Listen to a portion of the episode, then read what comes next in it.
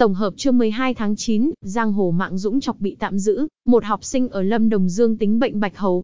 Ngoài những tin trên, mục điểm tin trong nước trưa 12 tháng 9 còn có các thông tin sau, đề nghị thu hồi sữa hạnh nhân Milab của Úc, Việt Nam mua hệ thống giám sát của Israel trang bị cho tàu cảnh sát biển.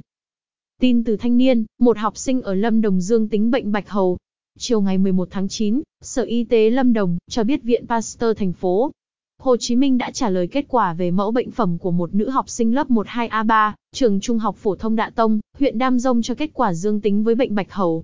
Đồng thời, cơ quan y tế Lâm Đồng điều tra dịch tễ, lên danh sách 11 người tiếp xúc gần, gồm bố, mẹ, hai em ruột của bệnh nhân và 7 nhân viên y tế để lấy mẫu xét nghiệm cho những người có triệu chứng nghi ngờ, điều trị kháng sinh dự phòng cho những người có tiếp xúc với bệnh nhân.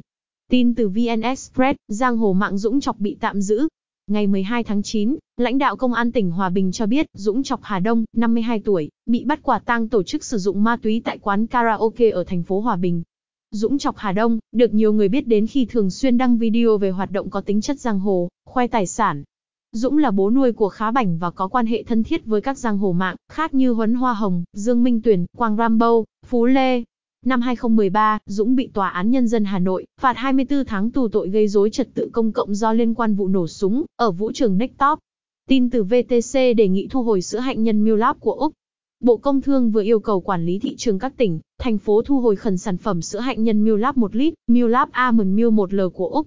Trước đó Bộ Công Thương đã nhận thông tin từ cơ quan tiêu chuẩn thực phẩm Úc New Zealand, đầu mối INFOSAN của Úc, cảnh báo tới cơ quan chức năng của Việt Nam về việc sản phẩm sữa hạnh nhân Milab 1 lít Milab Almond Milk 1L nhập khẩu từ Úc có khả năng bị nhiễm khuẩn Pseudomonas SPP và hiện đang được thông báo thu hồi tại Úc. Đồng thời, Bộ thông báo tới cá nhân trên doanh nghiệp áp dụng phương thức kiểm tra chặt đối với lô sản phẩm nói trên kể từ ngày 9 tháng 9 năm 2020, đến khi có thông báo ngừng của Bộ Công Thương. Tin từ VOV, Việt Nam mua hệ thống giám sát của Israel trang bị cho tàu cảnh sát biển.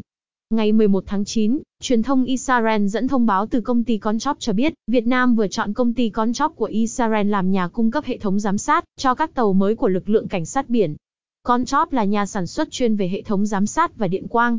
Công ty này đã trở thành nhà cung cấp cho Việt Nam những năm qua khi Việt Nam bắt đầu đầu tư vào việc nâng cấp vũ khí, thiết bị cho quân đội giữa bối cảnh căng thẳng trong khu vực Biển Đông đang ngày càng gia tăng.